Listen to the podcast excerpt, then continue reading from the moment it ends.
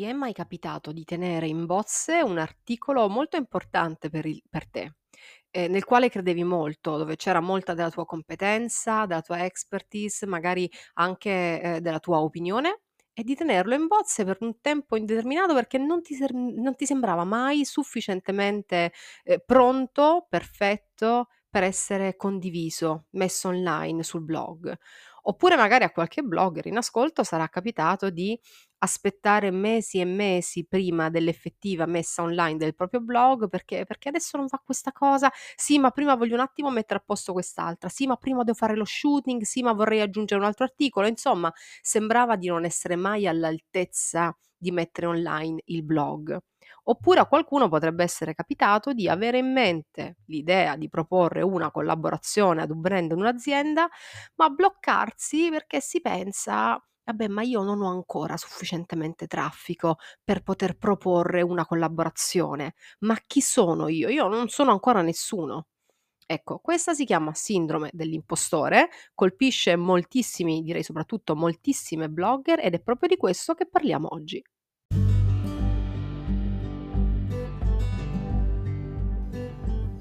Ciao, io sono Sabrina Barbante, blogger, SEO strategist e sono anche la tua blogging coach. Contente Noi è il mio podcast che parla dell'etica della creazione dei contenuti online, guidandoti nel mondo del blogging, della SEO, della strategia narrativa fino a parlare dei principali metodi di monetizzazione. Seguimi su sabrinabarbante.com, il mio blog, per leggere di blogging e viaggi, ma in chiave sociopolitica.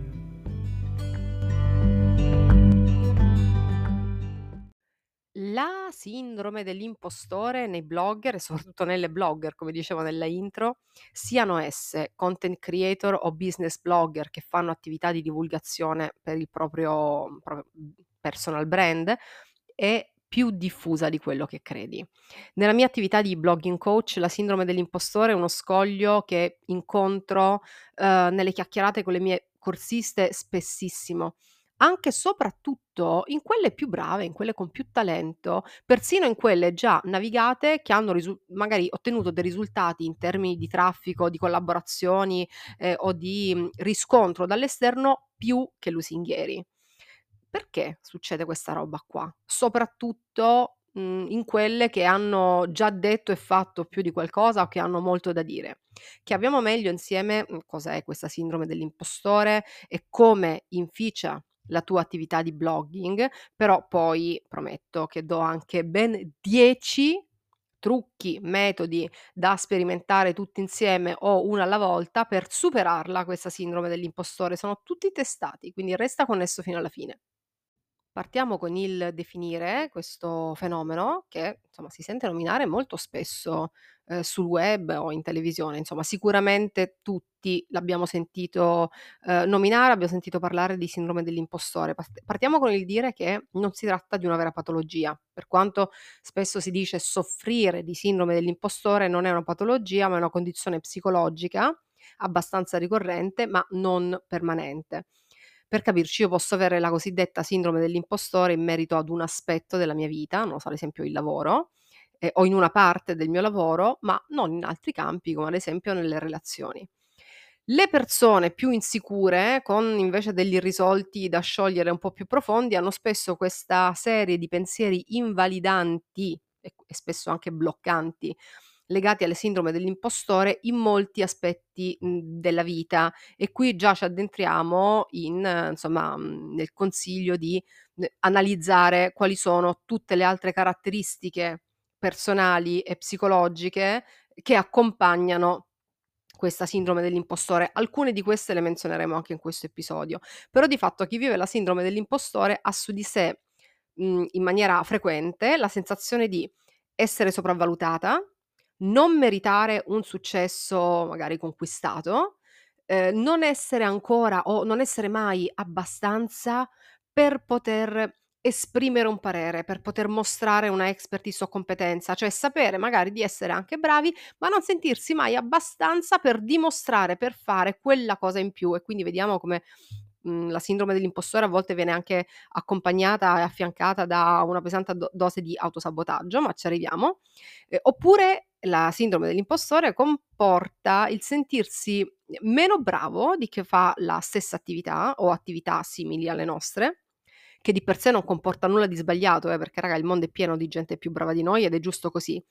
Se non fosse per il fatto che questo sentimento in chi ha e vive spesso la sindrome dell'impostore, ehm, il sentimento di sapere che c'è qualcuno più bravo di te là in giro, è un sentimento invalidante, cioè che blocca dal compiere delle azioni che possono essere determinanti per il successo, per la felicità, per la soddisfazione personale. Ora, veniamo al mondo del blogging, che è quello che ci interessa nella fattispecie. Negli anni e nelle centinaia, perché ormai siamo insomma sulle cen 200 quasi, di blogger che seguo, nei percorsi delle centinaia di blogger che seguo e che ho seguito proprio come blogging coach, ho riscontrato questo atteggiamento in molte creator, sia nel caso di cosiddette blogger pure, cioè persone che hanno, ehm, nel contenuto il proprio core business, ma anche nel caso di business blogger, cioè professioniste che utilizzano il blog come metodo o ulteriore metodo per divulgare i propri contenuti, per aumentare la propria clientela, per affermare ehm, la propria expertise nel proprio segmento narrativo che spesso è anche il comparto merceologico nel quale si, si opera. E dunque ho visto blog, per esempio, già pronti e belli, anche nelle one shot, per esempio, blog di per sé che a parte 2 o 3 modifiche che io intervengo a suggerire, però blog dei progetti già interessanti, pronti, con articoli già scritti e caricati, magari appunto non perfetti al 100%, ma pronti ad essere messi online, però progetti di questo tipo tenuti bloccati e non pubblicati dietro a strane manie di perfezione e frasi come: "No, finché non è perfetto io non lo lancio, no, perché io sono una persona perfezionista e quindi preferisco aspettare, no, adesso lo lascio un po' decantare", magari il blog stava lì a decantare già da da 2 anni, ecco. E e questo è soltanto un esempio, poi tante altre volte vedo, ehm, blogger che, ehm, ad esempio, mhmm, non mhmm, non pubblicano degli articoli di opinione per paura di esporsi, nascondendosi dietro la frase: "Io non sono nessuno per poter dire questa cosa". Quindi, ehm, mhmm, la sindrome dell'impostore su un blogger è invalidante perché non esprimere al meglio la nostra opinione e anche la nostra strategia narrativa, che sono tutte quelle componenti valoriali e personali che si inseriscono nella scrittura SEO degli articoli, quindi non esprimere questa cosa poi è invalidante per la nostra crescita perché non ci permette di affermare la nostra autorevolezza, di farci conoscere per quello che siamo e tante altre cose. Quindi ecco, spesso ho visto blogger anche con una personalità molto interessante restare nascosti dietro i loro articoli informazionali. Io scrivo soltanto delle informazioni, do delle informazioni perché poi non mi preferisco non espormi più di tanto, perché chi sono io per dire questa cosa? Io non sono nessuno.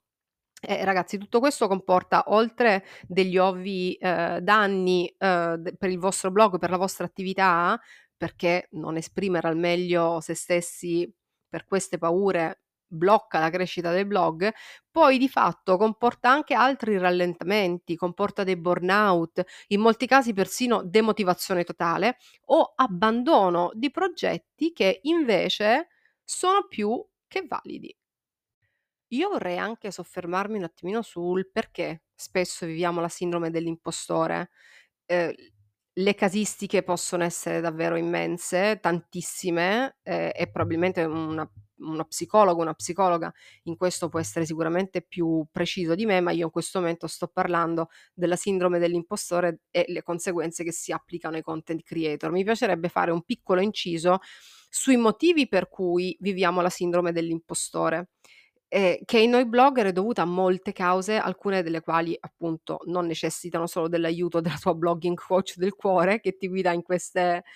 ehm, tecniche, ehm, anche emotive per superarle, ma ha bisogno di un supporto professionale più accurato. Ma in molti casi possiamo dire che le ragioni di questo senso di inadeguatezza e blocco perenne è dovuto a fattori culturali, ad esempio soprattutto per le donne, perché da secoli una donna deve essere modesta, non vantarsi troppo, non ostentare la propria bravura. La modestia è una dote, a mio avviso, sopravvalutatissima e pericolosa, che ci è veramente stata imposta ehm, e che nei casi più gravi sfocia anche in una narrazione e autorappresentazione di sé perennemente indietro rispetto agli altri. Ehm, come una forma di difesa per farci accettare, ci riconosciamo come non all'altezza e alla lunga ci crediamo anche. Questi sono casi in cui un lavoro più profondo sul sé può aiutare davvero, non solo per il blog, ma anche per tutte le altre cose della vita. Però un'altra cosa che, ehm, in tempi molto più recenti, quindi senza andare dietro nella storia dell'umanità, ehm, incide molto nella sindrome dell'impostore nowadays, ai giorni d'oggi, è il confronto che viviamo costantemente noi che abbiamo scelto di far parte comunque della creator economy, che è un mondo nel mondo. A fattori culturali anti antichissimi per noi si aggiunge anche il tempo moderno che viviamo, dove tutto è performance e se non riusciamo ad inserirci nelle modalità performative delle nostre bolle che noi vediamo nelle nostre bolle algoritmiche, anche lì ci sentiamo perennemente dei pesci fuor d'acqua, perennemente fuori luogo. Se io sono un um, business blogger e vedo che su TikTok gli altri business blogger che seguo fanno tutti quel tipo di contenuto e io in quel tipo di contenuto non mi ci riconosco, sono molte le persone che invece di cercare una chiave alternativa, ehm, iniziano a pensare di non essere adatte a questo posto nel mondo e quindi, come dire, si fanno fuori un po' da soli, da sole. E diciamo che anche l'ossessione costante dei numeri che la content economy ci impone, ehm, proprio come parte della nostra attività, non è d'aiuto. Però attenzione, perché l'ossessione dei numeri,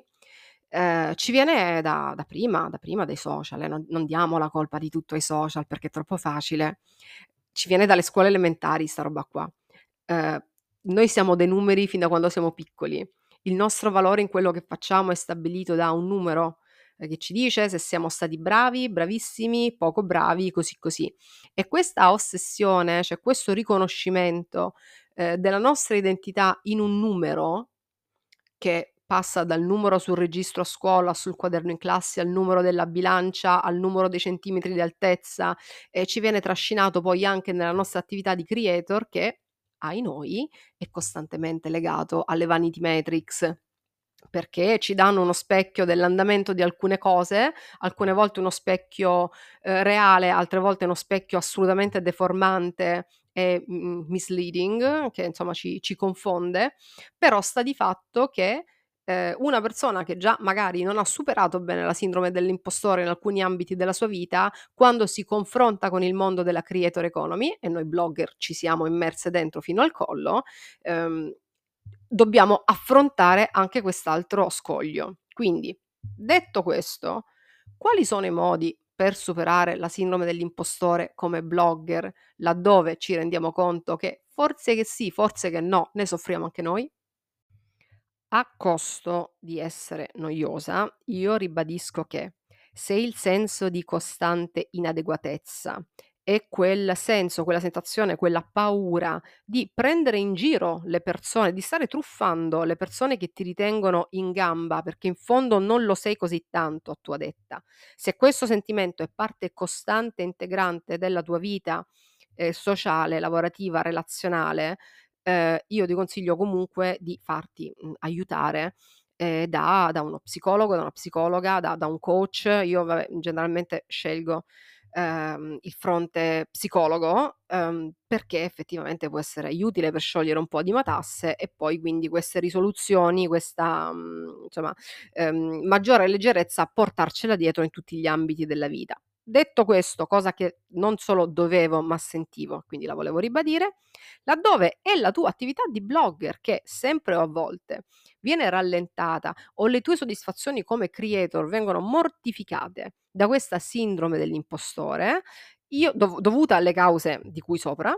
io ti propongo alcune piccole soluzioni punk per sopravvivere, alcune collegate fra di loro, alcune um, sono sicura che non te l'aspetti e alcune sono soluzioni che di fatto hai già di fronte agli occhi, ma semplicemente non sai qual è la loro potenza. Pronta a prendere appunti?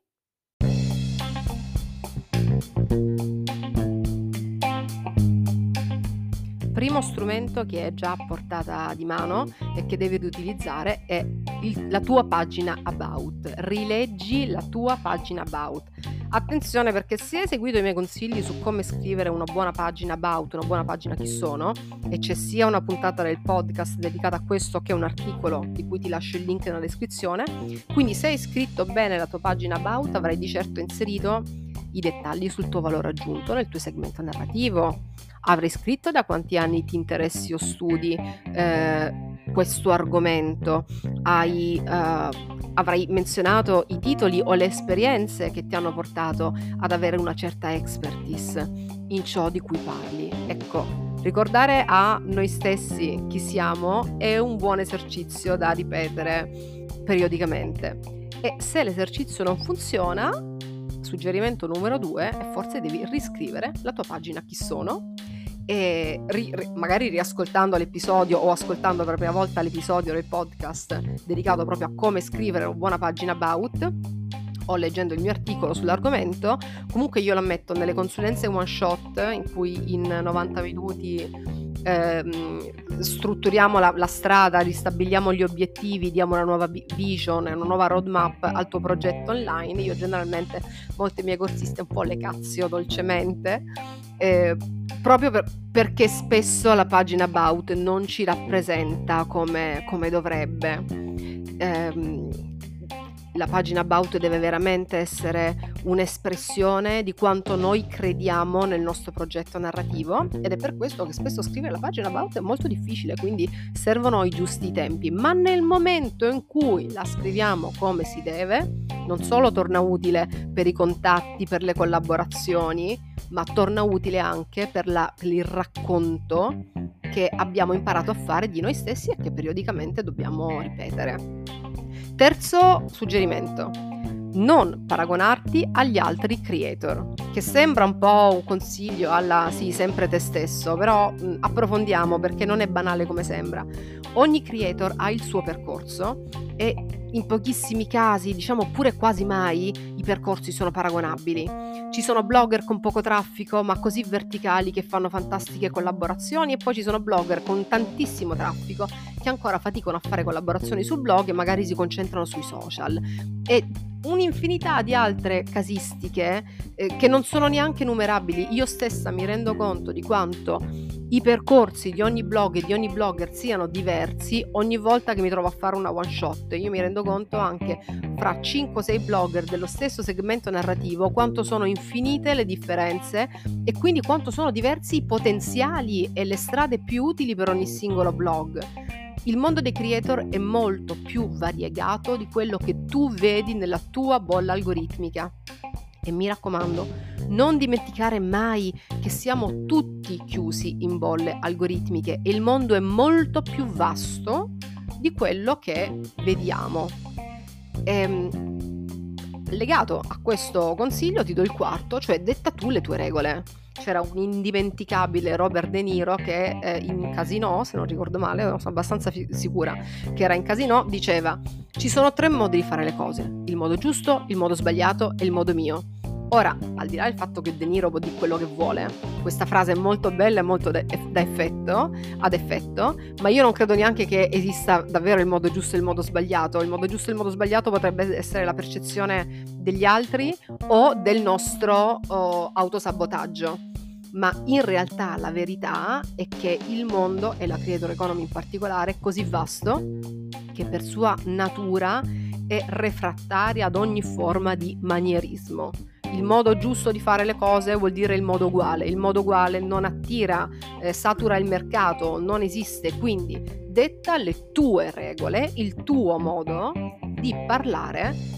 del tuo segmento narrativo, non soltanto in termini scritti, ma anche nella, nell'atto della performance che spesso ci accompagna nelle piattaforme social o di infotainment. Consiglio numero 5. Segui meno persone della tua nicchia sui social. E qui può sembrare un grande controsenso, ma credimi non lo è.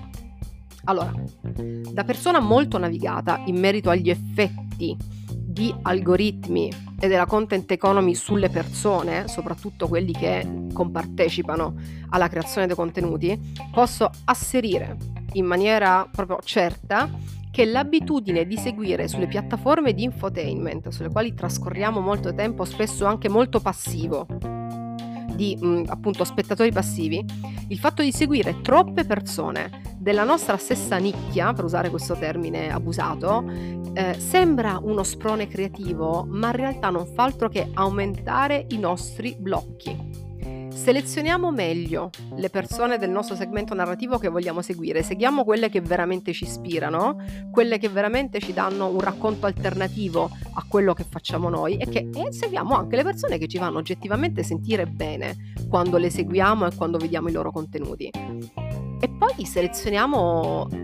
fra le persone da seguire anche gente che fa altre cose. Eh? Non guardiamo soltanto i blog di blogger che parlano del nostro stesso segmento. Non seguiamo soltanto creator che su Instagram parlano delle nostre stesse cose. Uno perché poi ci chiudiamo, arrocchiamo ancora di più in quella bolla algoritmica che ci fa vedere il mondo soltanto di un colore e poi perché in questo modo la nostra cultura generale non cresce mai e io ricordo sempre che la cultura generale è il modo migliore per diventare dei creator sempre più bravi. E con questo saltiamo al punto 6. Allora, c'è gente più brava di te, sempre e ovunque. E questo è ok. Questo fa parte nella, della vita. Allora, nelle componenti, diciamo, nei tasselli di vita personale che possono portare alla sindrome dell'impostore, eh, non c'è soltanto la tendenza alla modestia. Eh, ci possono essere anche altre cose, ci può essere anche il bisogno per via dell'approvazione o l'abitudine dall'infanzia per avere l'approvazione delle figure di riferimento ad essere sempre più bravi degli altri. Ci sono quei casi in cui cioè, a volte si viene da contesti in cui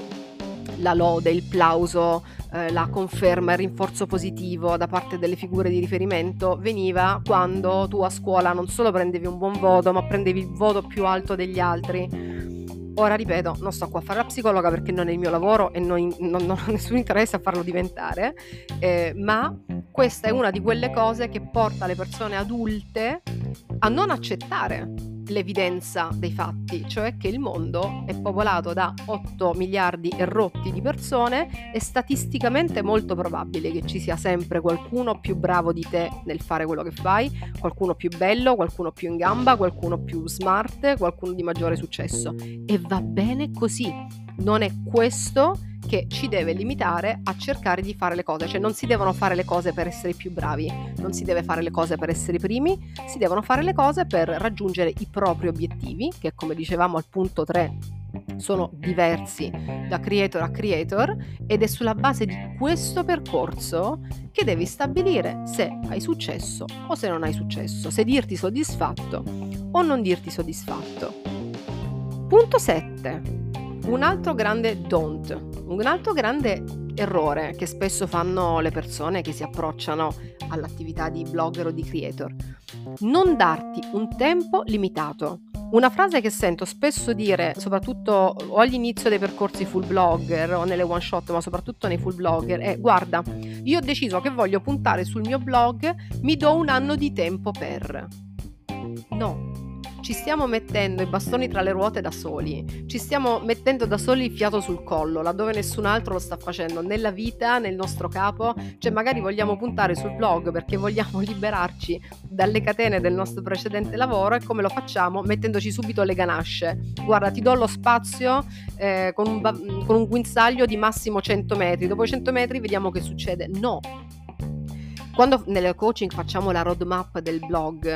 eh, per raggiungere gli obiettivi, ci soffermiamo molto sul fatto che se una milestone, cioè se un, se un tassello dell'obiettivo ha bisogno di più tempo per essere raggiunto, questo tempo in più lo dobbiamo dare, lo dobbiamo, a tutti quanti diamo più tempo per fare qualunque cosa, perché le deroghe non dovremmo concederle proprio a noi? Non raggiungere un obiettivo nel tempo che ci siamo prefissati eh, non è una colpa, è semplicemente perché poi la vita capita e i nostri obiettivi noi non possiamo inserirli su una linea, su questa linea logica che il capitalismo bruci all'inferno esso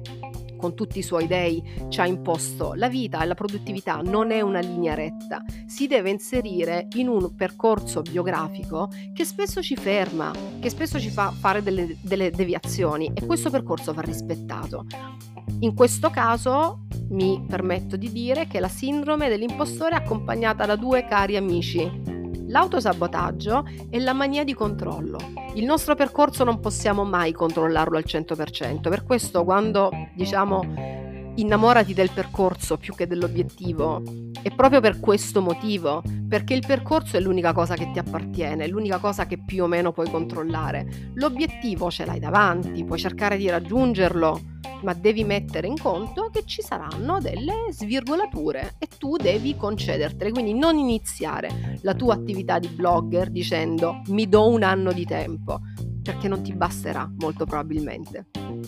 Punto 8, ci avviciniamo verso la fine. Chiacchiera con altri blogger. Eh, che non è confrontati con altri blogger, voglio dire proprio chiacchiera, cioè cerca quelle situazioni in cui è possibile avere un confronto aperto eh, con altri creator, con altri blogger nella fattispecie. Per esempio, fra le mie corsiste sono molto apprezzati e anche a me piacciono molto. I GNT, tornano molto utili persino per me che sono la moderatrice, che sono degli incontri di gruppo che faccio con 10 corsiste alla volta, eh, in cui ci sono delle lancio delle discussioni aperte su vari aspetti del blogging, in cui eh, blogger eh, che hanno percorsi diversi e livelli di avanzamento diversi si confrontano e poi magari si rendono conto che su quell'aspetto specifico la blogger che lavora da 20 anni eh, e che ha già fatto 50.000 collaborazioni ha su questo aspetto lo stesso problema della blogger che si è aperta il blog due mesi fa. Quindi la, lo scambio costruttivo con altri creator porta veramente tantissimi benefici e, e, poi al di là del confronto con gli altri blogger, attenzione ai confronti con le persone del nostro entourage. C'è una massima che viene accreditata allo scrittore William, Gib- William Gibson che recita prima di autodiagnosticarti scarsa autostima, accertati di non essere circondato da stronzi. Be- sempre bella questa frase. Ora, io non amo personalmente la, la corrente di pensiero del è colpa degli altri che sono cattivi, eh, credo molto nell'assunzione di responsabilità e sul capire eh, cosa dell'atteggiamento critico degli altri ci blocca davvero. Detto questo, selezioniamo anche un po' meglio le persone dalle quali ci circondiamo perché a volte una sindrome dell'impostore può venire...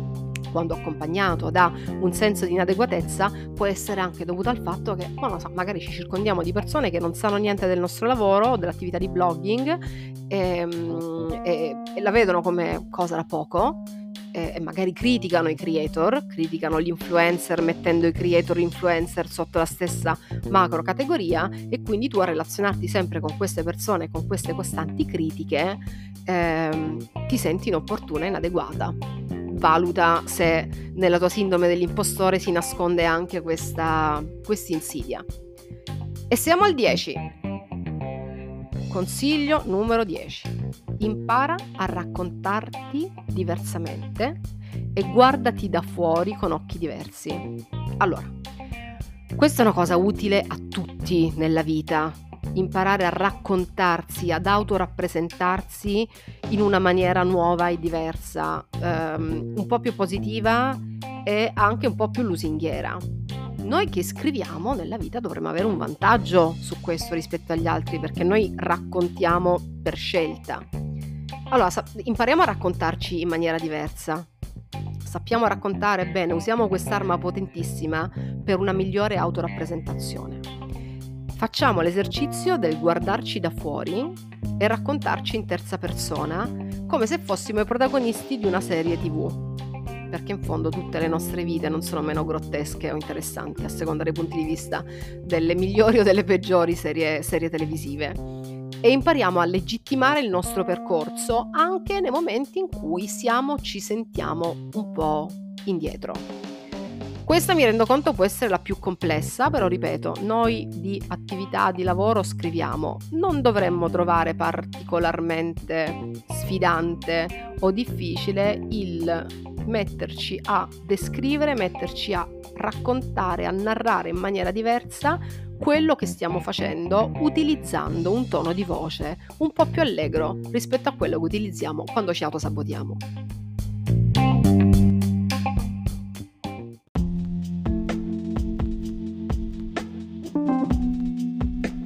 Vabbè, l'esami, eh, consiglio bonus, io non posso non dirtelo, se il tuo blog o la tua attività di blogger è ferma, un punto di stallo,